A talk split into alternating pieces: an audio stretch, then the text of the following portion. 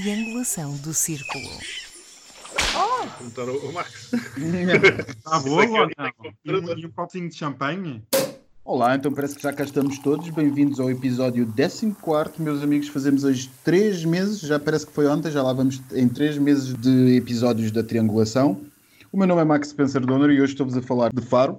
Olá a todos, eu sou o Daniel Rocha e estou-vos a falar do Pragal.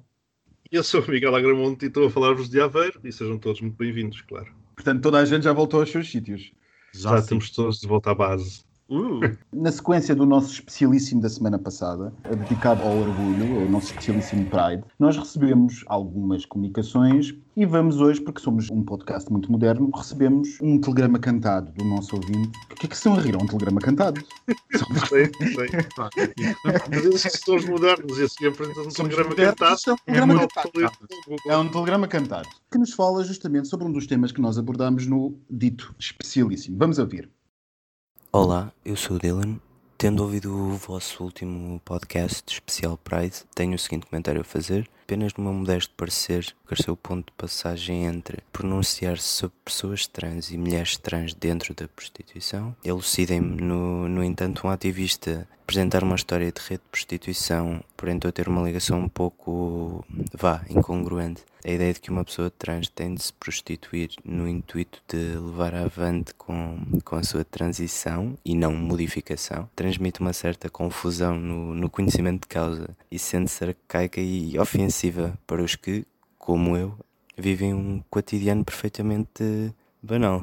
Isso só mais um ponto. Em relação aos cirurgiões, permite-me que, que te corrija, Max. No privado há apenas um cirurgião, doutor Décio, que tem neste momento um aprendiz, capaz de efetuar o conjunto de cirurgias de reconstrução.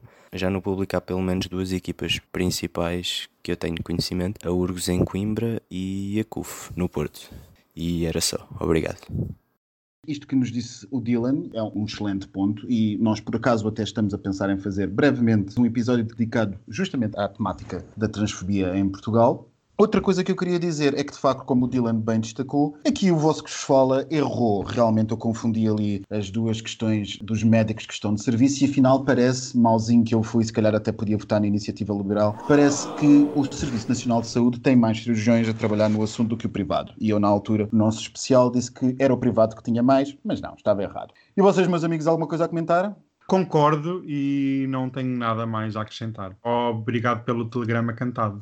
Eu acho que o Dylan teve muito bem, pôs alguns pontos nos is. Isto de falar de transexualidade é sempre muito difícil. Aliás, falar de qualquer tema no qual nós não vivamos diretamente sempre é extremamente difícil. E este, por esse motivo, tivemos a Laura para nos dar essa ajuda. E também vejo com grande expectativa a possibilidade de fazermos um episódio em que tenhamos pessoas trans para nos ajudarem a desmistificar algumas destas questões. Porque realmente tivemos vários feedbacks. O Dylan foi, eu diria que, mais assertivo, mas tivemos outros, todos numa linha muito semelhante e, portanto, acho que merece aprofundarmos este tema, que é interessantíssimo.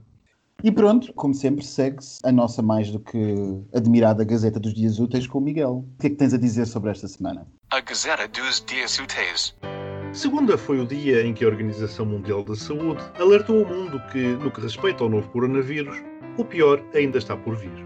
Lá veio mais uma onda de chacota, lá teremos nós mais tempos difíceis. Na terça, o sururu do dia foi o Ministro das Infraestruturas, fiel ao seu jeito, ou de jeito, ter anunciado que a nacionalização da TAP estava em cima da mesa e a ser seriamente considerada pelo Governo. Quarta, foi quando vimos, uma vez mais, os dois tarolas, Marcelo e Costa, encontrarem-se com o Rei e o Primeiro-Ministro de Espanha, em... Onde é que eles se encontraram? Elvas? Em Badajoz. Badajoz e Elvas. E depois em Elvas foram passear aos dois castelos, ver as muralhas. Agora não posso rir. Caramba. Olha lá.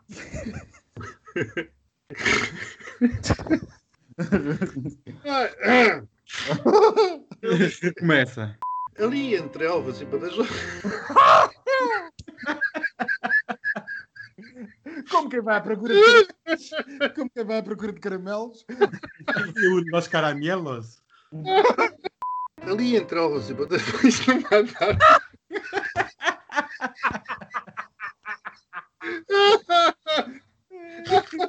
Opa, isto hoje...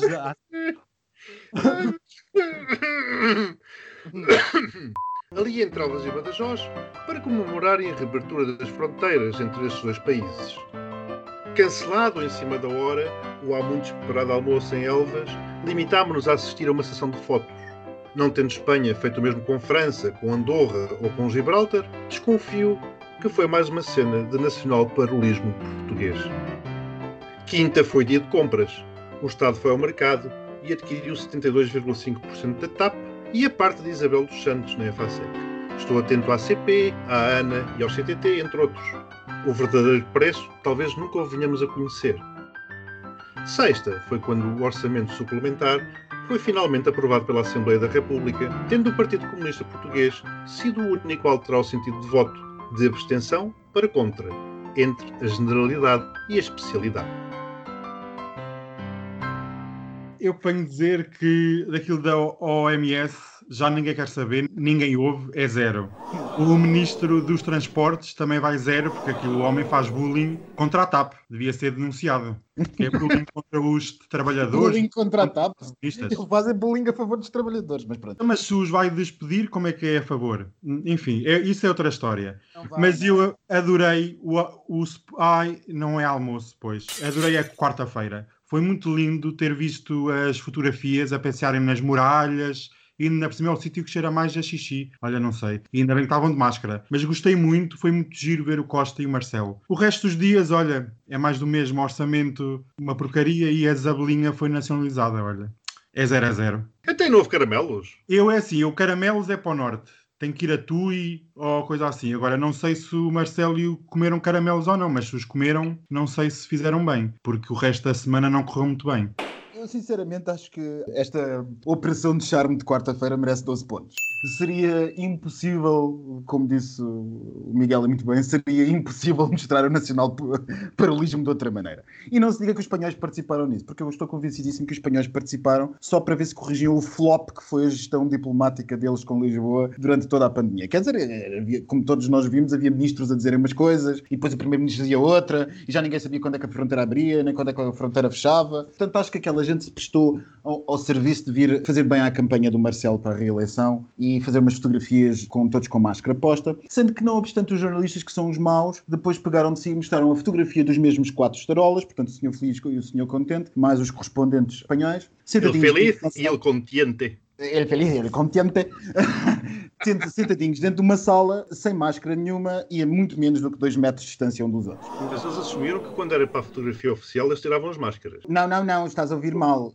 Foi ao contrário, na fotografia oficial eles tiveram de máscara. Em algumas foi ao contrário. Ao não, contrário. Algumas fotografias, eles tiraram fotografias com e sem máscara, com as bandeiras atrás, mas depois dentro da salinha, a gente pode depois postar nas nossas redes sociais, dentro da salinha onde foram fazer a mini cimeira, estavam todos sentadinhos em quadradinho e todos sem máscara, a menos de dois metros. Para mim é rigoroso. Rigorosamente igual, simplesmente eles não dormem uns com os outros, não são a mesma agregado familiar. Foi uma magnífica operação de marketing político. Um... Eu acho que esta complementou aquele sunset nos, nos elevados de Belém. Teve ao mesmo nível. Teve o mesmo teve, nível. Teve o mesmo nível. Foi, foi. Eles estão especializados nesta coisa. Caminhando para o nosso primeiro tema principal da semana, que aconteceu justamente na semana passada, enquanto nós estávamos a gravar o nosso especialíssimo do, do Pride, foi a manifestação Portugal Não É Racista do nosso amigo André Ventura, André Maral Ventura agora. Feita pelos portugueses que são racistas. Feita pelos portugueses que são racistas. E tivemos tudo. Tivemos a participação do nosso magnífico João Pedro com a bandeira L G B T erguida. Obrigado, João Pedro. Obrigadíssimo, João Pedro. Fizeste muitíssimo bem. Nós adorámos. E tivemos braços estendidos e saudações nazis. O próprio Mário Machado tinha dito para não se fazer, mas o senhor Ventura é um mauzinho e não quis respeitar o senhor Mário Machado. Ele não resiste, ele não resiste. Ele não resiste, ele não resiste. Aquilo é mais forte do que ele e, de facto, nada como fazer uma saudação nazi em plena Avenida da Liberdade, mesmo se a nossa Constituição proíbe determinadas coisas. Ora, lá está. Quem quer começar a comentar isto? Para mim, aquilo não foi uma manifestação, foi apenas um comício do Chega. E é apenas isso. Porque se chamam aquilo de manifestação que de Portugal não é racista, para mim foi um comício do Chega e tempo de antena, que o André Ventura é perito em arranjar tempo de antena nas televisões. E nós estamos a dar-lhe aqui também, lá está, é tal coisa, é, não é? É uma faca de dois gumes é. que uma mão lava a outra e as duas lavam a cara. Mas e podíamos ignorar uma saudação nazi em plena Avenida da Liberdade pela primeira vez de um líder de um partido com assento parlamentar? Podíamos? Não, nunca. Nem ignorar isso, nem ignorar o gesto do João Pedro. Por isso é que eu acho que é importante nós falarmos. Exato. Mas em relação aos gestos obscenos que certas pessoas fizeram, inclusive o André Ventura, pelo menos agora está tudo às claras. Quem apoia já sabe para o que vai e é conivente com aquilo que as pessoas defendem. Não podem agora alegar, ah, eu não sabia. Ainda por cima, esta semana, o Chega entrou no grupo europeu de extrema-direita, juntamente com os franceses e italianos, por isso está tudo às claras. Quem vota, amigos, é conivente e ponto final. Por acaso, mas... agora que dizes isso, Daniel, desculpa interromper-te. Não, não sei se aperceberam do mesmo, mas vejo, de vez em quando, uma série de pessoas, que por acaso até são homossexuais, muito próximos do Chega, fazerem apologia de muitos dos valores que o Chega e a republicarem publicações que o próprio Chega faz, partilharem com muito orgulho a foto do João Pedro. Isto é uma coisa é um pouco estranha, quer dizer, das duas uma, ou é lá ou é cá. Agora, lá e cá, isto é um bocado aquela coisa do professor Marcelo e do aborto. Exato. Eles são contra e a favor ao mesmo tempo. E isto é que é uma coisa... Eu tenho uma pessoa que hoje fez um post no Facebook a criticar as pessoas que têm like na página do Chega. Sucede que ele tem like na página do Chega. E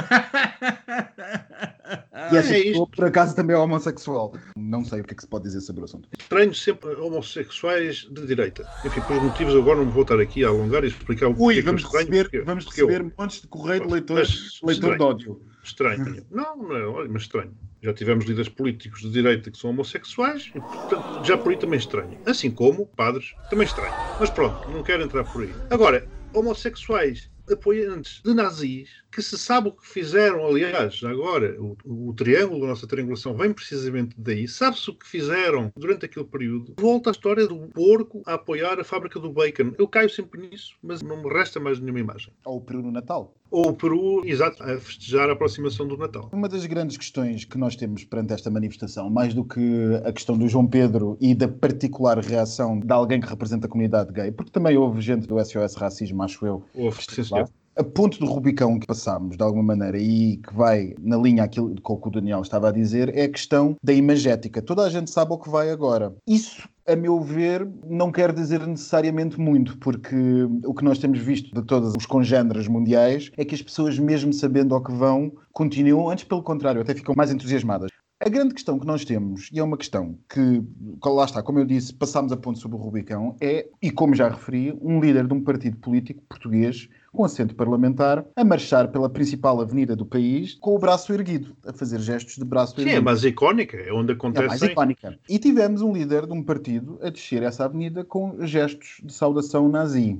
Sabendo que a Constituição diz o que diz, o que nós todos sabemos e o nosso auditório também saberá, onde é que ficamos? O que é que podemos fazer a partir daqui? O que é que acham que podemos fazer ou se alguma coisa acontece? Já não sei em que episódio que foi, defendi que aquilo, por aquilo entenda-se o Chega, já devia ter sido ilegalizado. Que é cada vez mais claro. Daniel tem uma, uma posição oposta, porque diz que isso depois faz dele, vitimiza, etcétera. Mas eu acho que não há saída. Portanto, se aquilo é ilegal, se aquilo viola claramente, se calhar quando eu comentei nem era tão claro assim. Hoje em dia viola claramente a Constituição. Não sei do que é que estão à espera. Até agora deixa-me fazer uma pergunta. Se na internet é vendido material nazi, seja de medalhas, imagens, uniformes, todo o tipo de material de propaganda e é legal, como é que vamos estar a ilegalizar um partido que faz gestos nojentos? Se é legal umas coisas, são legais. Isto é uma grande salsada. Na minha opinião, isto é uma confusão tremenda. E eu penso que o combate ideológico que se tem que fazer é rua a rua, casa a casa. É um combate muito mais profundo que nós não estamos a conseguir fazer. Porque se estas pessoas homossexuais mudam completamente de ala política e apoiam este tipo de gentalha, o que é que está aqui a correr mal? Eu não para... limito esta questão aos homossexuais, Daniel. Eu limito... Sim, é isto tudo. É tudo. Eu acho que, para ser bem feito, era a Alemanha para já pôr um processo a Portugal. Por violação de uma série de princípios que eles ainda lhes são muito caros. Imaginem o que era em Berlim, nas portas de Brandenburgo, haver uma manifestação de um partido semelhante ao Chega a fazer saudações nazis. Isto passa pela cabeça de alguém? Não passa. Portanto, se estamos a falar da União Europeia, chegamos a algo semelhante daquilo que nos queixamos da Polónia. Nos queixamos da Polónia, por exemplo, pelas leis anti-homossexuais, falamos da Hungria exatamente pelo mesmo motivo, e outros que tais, e Portugal corre o risco de ser também um ponto fora da curva nesse aspecto. Começamos a ter anormalidades dentro da União Europeia, e a União Europeia apaga compactuar com tudo isto. Aliás, veja-se já agora, também no, no seguimento do Dia Internacional do Orgulho L G B T Q mais, o post que o Parlamento Europeu fez. Todos Sim. contentes, a dar os parabéns a toda a gente, etcétera, quando se sabe que no seio da mesma União acontecem as coisas que acontecem. Um bocadinho em resposta ao Daniel, que já percebi que o Daniel é contra a proibição do partido porque se pode comprar símbolos nazis na internet. Vamos lá ver. Lá vou eu outra vez cair para a história do jurista que eu tantas vezes tenho o hábito infeliz de cair aqui na nossa triangulação. A venda, o tráfico comercial é permitido, a não ser que haja algo que nitidamente o proíba, ou que esse tráfico comercial seja tido contra os bons costumes. E por isso é que se diria, por exemplo, que algumas coisas não podem ser vendidas mesmo que não estejam na lei. Vender órgãos, coisas assim do género, porque é contra uma generalidade de bons costumes no mercado. Coisa diferente, Daniel, e para eventualmente para as pessoas que nos estão a ouvir, é a proibição de um partido político. E acerca desse assunto, há uma lei que estabelece uma proibição de determinados valores, a Constituição, e dir-me-iam vocês, mas a Constituição estabelece muitos valores que todos os dias são ultrapassados. Sim, mas também há uma lei, que é a chamada Lei dos Partidos Políticos, Lei Orgânica dois barra dois mil e três, de vinte e dois de agosto, que estabelece coisas muito interessantes, como, por exemplo, no seu artigo oitavo, diz assim: salvaguarda da ordem constitucional democrática. Não são consentidos partidos políticos armados, nem do tipo militar, militarizados ou paramilitares, nem tão pouco partidos racistas ou que perfilhem a ideologia fascista. E depois essa mesma lei, que é uma lei da República, portanto todo e qualquer nacionalista gostaria de respeitar as leis da República, diz, na secção dois, extinção judicial, artigo dezoito.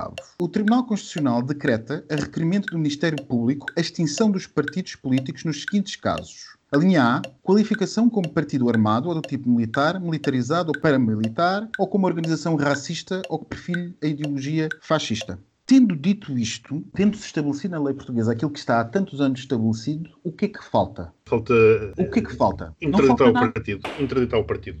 Não falta nada. Não falta nada. Claro. Isto é uma lei democrática, uma lei reforçada, uma lei orgânica, portanto, que teve o apoio da generalidade dos portugueses, e é uma lei que estabelece um travão à intolerância. Esta lei diz claramente que não é possível aceitar partidos que perfilhem ideologias racistas ou fascistas. Por isso é que eles levavam aquela faixa à frente a dizer que Portugal não é racista, precisamente para não poder pegar por aí assim. Nós tivemos um líder de um partido a marchar a Avenida da Liberdade abaixo, com saudação nazi, e, portanto, os senhores magistrados, quer do Ministério Público, quer aqueles do Tribunal Constitucional, não podem ser alheios a isto. Não podem. E eu compreendo o argumento de é torná-los vítimas, mas as vítimas podem todas ir parar à prisão, porque todos nós sabemos as associações que estes senhores têm com os membros nazis do P N R, que vieram do P N R. Portanto, nós, nós temos que chegar a uma altura em que o sistema se tem que proteger a si mesmo. E as regras nem sequer são especialmente criadas para o Chega. As regras estão aqui. Neste caso, nesta lei, desde dois mil e três. Portanto, já cá estão há bastante tempo. Se calhar ainda o senhor Ventura ainda não tinha nascido. Então, então agora diz-me uma coisa, Max. Com aquilo que tu acabaste de ler, como é que o sistema que é representado no Tribunal Constitucional aceita um partido assim? A justiça portuguesa é brutalmente formalista e quando o aceitou, aceitou com base nas declarações de princípios e naquelas que foram as declarações ah. dos, dos membros. Mas isso não pressupõe que o sistema se demita do controle subsequente. O sistema não se pode demitir, até porque a lei dos partidos políticos assim o impõe. Quem digo, é uma lei orgânica reforçada. Está na altura de se atuar e de se perceber o que é que está a acontecer. Basta. Diga, digamos Basta. Basta Eu digo chega, sumo, chega, chega, a, mani- chega. A manifestação que aconteceu na Avenida da Liberdade é uma manifestação que teve que necessariamente fazer cair qualquer boa consciência para o lado da ilegalização, porque não é admissível a nossa democracia, não sei quantos anos depois do vinte e cinco de Abril, temos que... Isto, do... isto, então isto... ele a dizer que quer fundar a Quarta República, no discurso do vinte e cinco de Abril na Assembleia da República, o que é que é isto? É uma subversão da ordem constitucional. E depois o engraçado é que este senhor faz um ar de mansinho, mas ele atreve-se a coisas que grande parte dos congêneres géneros deles não se atrevem pelas, pelas... Mesmo nos países onde têm mais força. Vamos e vinhamos. O que é que faz o partido... Agora é o Rassemblement National, ou que é que se chama, o da, da Marine Le Pen. O que é que faz o partido... O que é que fez o, o Rassemblement National aos membros que apareceram em público a fazer saudação nazi? Foram expulsos. Podemos dizer, é hipocrisia. Mas mesmo os congéneres europeus não se atrevem a algumas coisas que este senhor se está a atrever, porque ele tem uma autêntica desconsideração pelo sistema. Ele não, que... não, a diferença, voltamos à questão, a diferença é que a França sabe o que é que foi o nazismo, porque eles andaram lá. Portugal, não. Portugal, o nazismo tem três coisas. Tem saudosistas do Salazar, tem o Estádio Nacional e tem o Cristo Rei. Isso é o que existe do nazismo em Portugal. É acabar com aquilo. Ponto final, não tem... Eu acho que estamos a perder mais tempo com um nazi de merda e acabou-se. Há muita gente na Europa que teve nazis no seu território e que está com partidos absolutamente extremistas próximos governados. Vamos falar da Hungria, vamos falar da Polónia, vamos falar da Bulgária com a ATAP. Precisamente. Mas há várias semanas que ando aqui a dizer que aqueles senhores já deviam ter sido expulsos da União Europeia porque todas as justificações tinham vindo a apresentar. E, portanto, nós agora estamos a entrar numa onda semelhante. E depois ainda temos que aturar comentários, como, isto para terminar estes comentários, como o que o senhor André Ventura fez nas redes, que eu passo a ler-vos, que diz qualquer coisa como: somos tão maus, tão fascistas, tão imbuídos de violência nazi, que o João andou livremente na manifestação com a bandeira colorida, sem ninguém lhe fazer mal. Não é tão bonita a democracia, até flores lhe deram. Basicamente, este senhor orgulha-se de não baterem num gay. Olha, quanto a isso, obrigado, João Pedro. Exato, obrigado, João Pedro. Obrigado, exatamente. Posto isto, já que batemos nesta tónica, vamos voar para o nosso segundo assunto da semana, que é aquele que tem agitado aí as redes sociais e a imprensa nacional, a nacionalização da nossa amiga TAP. Quer dizer, que não é bem uma nacionalização, um jurista não devia dizer isto, mas é a mais a expansão da presença do Estado no capital social da TAP. Já toda a gente entendeu que a TAP é um fetiche do Max. A TAP é um fetiche, não é um... A TAP não é um fetiche do Max, a TAP é um fetiche deste país, porque nós somos... Ah, eu não vou dizer o que é que nós... O que é que nós vamos ser todos, porque depois tens de pôr um pi por cima. Bom, adiante. A telenovela da privatização da TAP começou com o nosso amigo das vacas sorridentes. Sabem quem é, não sabem? Daquele de, que, que inaugurava autostradas e coisas assim do género. E que tem uma marquise muito bonita.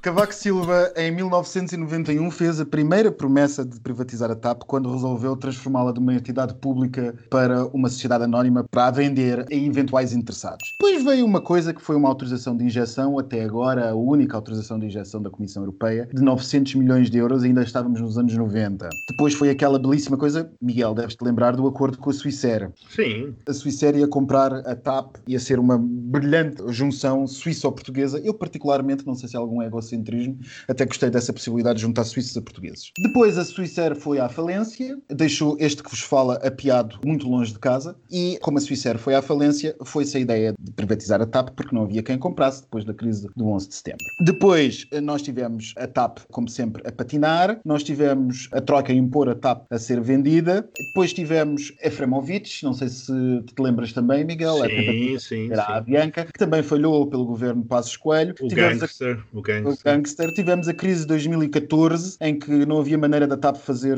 voo absolutamente nenhum. Não sei se vocês se lembram também, foi o ano todo nas, nas notícias, não havia nenhum voo. Quase todos os voos eram cancelados todos os dias. Não se conseguia ir de lado nenhum porque, enfim, estava em ruptura operacional. E depois, ali por volta de dois mil e quinze, já depois de perder as eleições e em governo de gestão, o nosso amigo Passos Coelho vende, assim, um acordo assinado durante a noite. sessenta e um por cento. Não tirar, por favor, o Portas, porque o Portas era vice e depois passa por baixo, assim... Exato. Exatamente. E é o nosso amigo, Portas. Os nossos amigos da P A F, o nosso amigo Passos Coelho, o nosso amigo doutor Portas, tudo negociado pelo senhor então secretário de Estado Sérgio Monteiro, que é visto em várias privatizações destas alturas. Às tantas da manhã, o governo assina, uma vez mais o jurista a falar, sem muita legitimidade jurídica, um contrato de venda de sessenta e um por cento do capital à Atlantic Gateway. Depois veio o nosso amigo Costa e em, lá por dois mil e dezasseis resolveu tirar numa outra negociata grande parte desse capital numa operação que o Daniel adora. E agora chegámos aqui. O Neeleman foi-se embora, levou os seus... Quanto é que foi? cinquenta e cinco milhões de euros?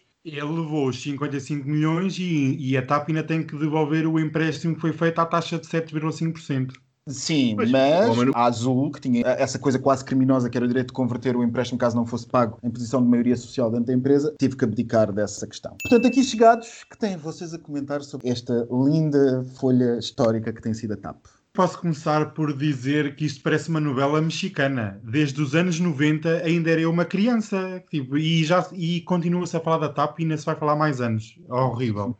Nós vemos com a tua descrição que P S D, P S e com uma muleta do C D S foram os principais responsáveis por este desfecho que é trágico. Eu, para mim, isto é uma nacionalização. Não, não quero saber qual é o termo jurídico, mas para mim é uma verdadeira nacionalização. Há uma diferença. Uma nacionalização seria um ato impositivo. Isto aqui foi uma venda de uma participação entre sócios. Esteve em cima da mesa, mas como forma de pressão. Como forma de bullying, claro. É tá, bullying. Como forma de gestão. Foi mas, bullying. Daniel, eu não concordo com o termo desfecho. Então. Porque eu acho que muito ainda está por vir. Ah, ah, o claro. desfecho, pronto, é desfecho nesta parte que é tomada do capítulo, do, da, capítulo, do capítulo. Ponto. Posso, posso dizer que sim, que seja este capítulo trágico que agora tem um fim e que novos vão começar. É de referir que esta empresa mal deu lucro na sua existência. É um buraco sem fundo, como todos nós sabemos, mas o que me deixa curioso é como é que a P A F, com a cabeça do Passos Coelho, vende a participação à Azul, a uma companhia aérea brasileira que não é assim nada de especial comparado com a TAP, juntamente com um homem que tem empresas de autocarros e de metros e etcétera. Isso. É isso que eu ia dizer, e de elétricos também, não seja assim. E de elétricos, claro, pronto, eu não quero discriminar os acionistas. É muito curioso como é que estas pessoas conseguem acrescentar alguma coisa à TAP para ela mudar e crescer e realmente ser uma companhia de bandeira digna desse nome. E acho que as atitudes da P A F com a venda da TAP foram criminosas e, como são criminosas, de certeza o contrato assinado com António Costa e com os acionistas atuais. Aquele contrato de renegociação, de reprivatização, há vários termos que podem ser usados, mas acho que foi criminoso e ainda por cima com aquele empréstimo de sete vírgula cinco por cento, quer dizer, se é para financiar a sete vírgula cinco por cento, todos nós portugueses pomos lá uma vaquinha e todos financiamos a TAP, porque a sete vírgula cinco por cento... Quero... O empréstimo de sete vírgula cinco por cento, desculpa interromper, não tem nada a ver com o governo, foi uma decisão da administração que... Até mas Mas o governo não tinha lá, o Estado não tinha lá cinquenta por cento? Não, porque o contrato presidia à gestão da TAP e que já vem desde a parte da P A F. Pressupõe que a administração privada, mesmo minoritária em termos de participação social, manter-se-ia no controle da administração. Ok. E, e portanto o acordo, o contrato foi assinado entre a administração privada e uma das empresas participadas, onde o Neeleman tem participações. Onde está o cheiro a esturro, onde está a questão que de facto cheira mal, é o Neeleman, que tem uma participação na Atlantic Gateway, impor um contrato absolutamente usurário e duvidoso. Eu diria, não, não me lancem um processo de crime por difamação, mas quase de certeza, quase de certeza temos aqui indícios de algum ato de gestão danosa, porque quando eu administro uma empresa para fazer atos que são condições completamente contrárias ou distintas daquilo que seriam os atos do mercado, isto é gestão danosa. Portanto, eu acho que em cima da mesa esteve tudo isto. Eu acho que o governo chegou em frente ao senhor Neeleman e disse assim: tu percebes muito de aviões, mas a gente não gosta de ti. Temos aqui atos de gestão danosa, temos aqui uma catrafada de coisas e temos um tribunal arbitral que pode demorar séculos a decidir a tua coisa. Portanto, nós podemos fazer isto a bem ou a mal. E o nosso amigo da Barraqueiro, que é um empresário português que já sabe como é que isto funciona neste país há muitos anos, deve ter ajudado a fazer pressão. Aliás, ele deve-se ter oferecido para pagar a parte do Neeleman pelo sair. Para isto ficar uma coisa uh, puramente coisa nostra, puramente portuguesa, e livrarmos do Neeleman. Porque o Neeleman, verdade seja dita, e o seu a seu dono, é um dos homens mais reconhecidos no mundo empresarial da aviação, e é um homem que tem provas dadas. Agora, ele de facto fez aqui cambalaches e contratos muito duvidosos. Apelando à tua costela de jurista, duas empresas do mesmo grupo, que uma vai buscar financiamento à outra. A outra financia a primeira com taxas de juros de sete vírgula cinco por cento. Não é legal. É, é o que eu estava a dizer. Em bom rigor, elas não são empresas do mesmo grupo e, portanto, há aí um indício que desaparece. Elas são empresas onde David Neeleman tem participações, diretas ou indiretas. No caso da TAP, através da Atlantic Gateway, ele era... Vai dizer isso à autoridade tributária, que não são do ele mesmo era... grupo onde ele, ele participa. Era... Ele era empresas. sócio, enfim, não sei se sócio, se acionista, não, não, não sei que tipo de sociedade é que é, mas assumindo que era uma sociedade por cotas, pronto, o jurista está a falar, ele era sócio cotista da sociedade Atlantic Gateway. E, por outro lado, tinha uma participação numa empresa que tinha a Azul. Portanto, o que daqui, o que daqui cheira à força toda... Bom, é que... Olha, é triangulação. Cheira a é triangulação. triangulação. Cheira a triangulação. E este tipo de coisas, esses tipos de sinergias até são normais na aviação, mas não é normal um contrato de empréstimo de quase usurário a sete vírgula cinco por cento. Exatamente. Exatamente. Que se não fosse pago até determinado tempo, a Azul passaria a ter direitos de voto absolutamente maioritários dentro do Conselho de Administração Sim, da, da, da TAP. O que era o golpe. O que era o golpe. E, portanto, o governo, independentemente de nacionalização ou não, há aqui uma questão de Estado que foi corrigir a mão do erro da P A F e, se calhar, também do próprio Costa. Agora, vamos pagar todos. Já a semana passada foi uma semana atribulada para a TAP. Se bem se recordam, o Presidente da Comissão Executiva apelava a uma União Nacional do país para salvar a TAP da pandemia. Aliás, eu até perguntei se a TAP não une o país, por que motivo é que o país se há de unir para salvar a TAP. Depois chegou a notícia de que tinha sido aceita a providência cautelar que impedia a injeção de capital na TAP. É que parece que isto já foi há, há um ano, mas não, isto foi a semana passada. Depois há...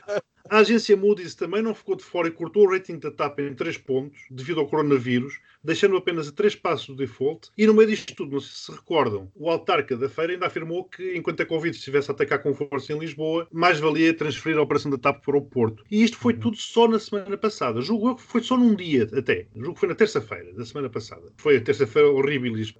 Mas já nesta... os restos das associações empresariais algarvias também. Têm vida atrás do que se diz a norte, elas fazem tipo câmara de, de ressonância. E esta semana foi aquilo que eu disse na Gazeta dos dias úteis. Sai, não sai, entra, não entra, nacionaliza, não nacionaliza. Passou esta imagem de uma empresa privada com capitais públicos, basicamente é aquilo, a ser arrastada na praça pública. Quer dizer, expunha-se tudo. E depois discute-se a TAP assim de uma forma que eu acho um bocado obscena. Está claro que a falência ou o hashtag deixa cair está posta de parte por uma grande maioria. Quer dizer, desde o Presidente da República ao Bloco de Esquerda. Aparentemente, e curiosamente, ou talvez não, a Iniciativa Liberal é que tem umas certas comissões a avaliar pelos cartazes troliteiros, que já são a sua imagem de marca, que no meu entender são de péssimo gosto, porque é fazer da política uma coisa de piada rasca, de taberna, que são locais que nunca são frequentados, naturalmente pelos queques de linha de Cascais. Em defesa deles, o, o nível está a cair, portanto... Para a Iniciativa Liberal, a entrada na TAP com capitais públicos é altamente criticável, mas na banca, enfim, já não é tanto. E a discriminação dos investidores, dos empresários portugueses. Lembraram o que o líder da Iniciativa Liberal disse, não é? Para umas coisas é necessária a participação do Estado, para outras não tanto. Mas isso nós já sabemos como é que são os liberais portugueses. É engraçado também é a posição do Chega. Voltamos ao Chega. Que Pronto, é o único partido de extrema-direita. Mas lá está, lá está. O único partido de extrema-direita na Europa contrário a uma nacionalização. Por isso é que eu gostava de saber qual é, que é o futuro perspectivado para a empresa, que é isso que me interessa, porque eu já não estou nem me deixa cair, nem disto daquilo. Porque entre uma nacionalização, que é a paixão da esquerda soviética, e a falência, que é o orgasmo da direita liberal, o governo ficou-se pela participação do Estado em setenta e cinco por cento do capital. Portanto, para já vai pagar um vírgula dois mil milhões de euros. setenta e dois vírgula cinco. É, é, exato. Cuidado com o ponto cinco porque é dinheiro. E vai ser muito mais ainda. E o que eu perguntei, e é tudo? Quanto é que vamos pagar mais? Por quanto tempo? Lá vem a história do B E S e do novo banco. Vou repescá-la para aqui. Também era só aquela, aquela picada que só ia doer naquele momento. E já vemos onde é que a coisa vai. E depois, já agora também falando de cultura, a TAP apostava, como se sabe, em dois mercados fortemente. Que era a galinha dos ovos de ouro. Traria dividendos fabulosos aos seus sócios. Brasil e Estados Unidos. Hoje sabemos que a decisão da União Europeia em relação à entrada de estrangeiros em massa desses dois mercados. E conhecemos também as previsões do crescimento da pandemia de covid dezenove para esses países. Ou seja, a galinha dos ovos de ouro está confinada. E por quanto tempo? Mesmo no tempo da pré-Covid, e com esses mercados a bombar, a TAP nunca deu lucro. Então que modelo maravilhoso era esse? E daqui chegamos ao hub de Lisboa. Já agora, vamos lá. Reparem que já quase ninguém lhe chama aeroporto, que na minha opinião aquilo é péssimo como aeroporto e ainda pior como hub. Mas pronto, isso quem sou eu. E com este modelo faz sentido? Vai ser um hub de quê para onde? E de onde? E perguntas em aberto que o tempo deste podcast não nos permite explorar. Faz sentido o novo aeroporto? Faz sentido ter uma companhia aérea pública com base num aeroporto, explorado por uma companhia privada francesa, monopolista em Portugal, que sob os preços a seu bel prazer, tendo-os colocados aos níveis mais altos da Europa? A privatização do Sérgio Monteiro. Outra personagem que aí anda. Portanto, para o futuro vejo uma TAP que não sabemos quanto nos vai custar, que terá de ser forçosamente reduzida. Preparem-se para o regresso das greves permanentes, o que me fará voltar a evitar a comprar voos devido à inconstância, porque uma pessoa comprava os voos e depois nunca sabia se ia haver voos, se não havia voos. Então no verão era certo e sabido. Bom, mas elas todas estão assim agora. E que servirá para encher... Pois, também, mas esta está com o meu dinheiro. E que servirá para encher o peito dos que acham que é importante ter uma companhia de bandeira, seja lá o que isso for nos dias de hoje. Porque se é para ir buscar ventiladores à China ou outros equipamentos urgentes, temos a Força Aérea. E se for para fazer a ligação com as regiões autónomas, então que se ajuste a TAP, é isso, em conjunto com a SATA. Porque realmente a TAP fazia sentido no tempo das ex-colónias. Aí ela sobrevivia. Se calhar a TAP faz sentido agora com uma perspectiva regional, onde as regiões autónomas da Madeira e dos Açores são uma peça fundamental. Não entender, não vamos andar em voos muito mais altos do que este, porque depois temos os outros tubarões. Vê esta questão agora que se coloca com a imposição da quarentena quando os turistas voltam da Inglaterra, não do Reino Unido. E eu pergunto-me, isto não terá a ver, por exemplo, também com o facto da British Airways ser dona da Ibéria? Claro, claro, claro. É óbvio que, sendo a Ibéria parte da I A G, que é dominada pela British Airways, há aqui uma óbvia questão empresarial. Obviamente. Já tinha percebido que hoje em dia, como o Daniel estava a referir há uns podcasts atrás, o protecionismo está em força e, portanto, agora estou-me a lixar se tu és meu amigo ou não. Agora quero safar os meus e pronto. Bem, mas isso que se prevê é que o futuro da TAP não seja muito risonho, não é? Que não, não sejam altos voos, porque se é mais pequena, menos rotas, menos isto, menos aquilo, não sei não, mas que ainda vamos falar muito dela, vamos... Vamos, meus amigos, e, e sinceramente não temos tempo para todas as questões que temos para lançar neste tema, que são muitas, porque ainda temos que ir à coisa mais importante de todo o nosso podcast, que é a Passadeira Maricón. Passadeira, Passadeira Maricón. Ah, bem-vindas, amigas, à Passadeira. Senão ficamos sem tempo para a Passadeira. E a Passadeira é fundamental para também refrescar as mentes com outras notícias. E esta semana temos novamente um clássico aqui da Passadeira Maricón, que é a Casa Real Espanhola. Todas as semanas saem notícias quentinhas e fofas. E fica a saber esta semana que, a quando do casamento da Letícia com o atual monarca em dois mil e quatro, oficialmente houve uma lua de mel muito simbólica e muito rápida, mas que afinal não era verdade. Houve uma lua de mel secreta que custou perto de quatrocentos e cinquenta mil euros, que foi financiada em parte por um empresário amigo do ex-rei Juan Carlos. Ah, esse malandro. Deus, é face oculta. É face oculta da lua de mel. Lua de mel, eles foram para as Fiji, para o México, para o Camboja, Vietnã, e registavam-se nos resorts de luxo como senhor e senhora Smith. Vejam lá o grau da coisa que era para passar despercebido. E a minha questão é saber, este senhor empresário pagou perto de duzentos e quarenta mil euros para os atuais monarcas irem de férias, o que é que ele recebeu em troca? E sabendo o que o Juan Carlos andou a receber em luvas dos sauditas, uma pessoa começa-se a questionar hum, até onde é que vai o dinheiro corrupto na Casa Real Espanhola. Eu já estou a imaginar, olá, és mito, muito gosto. És mito. Queria deixar uns beijinhos muito grandes. Um deles é ao Rui Veloso, que ah. faz, faz quarenta anos, que foi lançado o, o álbum Hard Rock. Um beijinho para a amiga homofóbica. Nunca ouvi, não quero ouvir e também não sei muito bem quem é. E que arda... Eu não que andava com a merda na algibeira. Ai, nós somos tão mais que os homofóbicas, pá. Um beijinho para a homofóbica. E queria deixar mais outros dois beijinhos. Um para o Jorge Gabriel, que é apresentador na R T P, que mesmo em tempo de pandemia viu o seu contrato renovado por mais dois anos na R T P. Mas, amigas, não se assustem que o ordenado de seis mil euros manteve-se. Só. Aquela, ela só oh. ganha seis mil euros para apresentar aquela seca todas as manhãs. Deixar um beijinho muito grande à J K Rowling, que parece que vai ser cancelada oficialmente. Até a livraria Lelo já deixou de vender os livros do Harry Potter. Pá, dá um beijinho muito grande para uma transfóbica.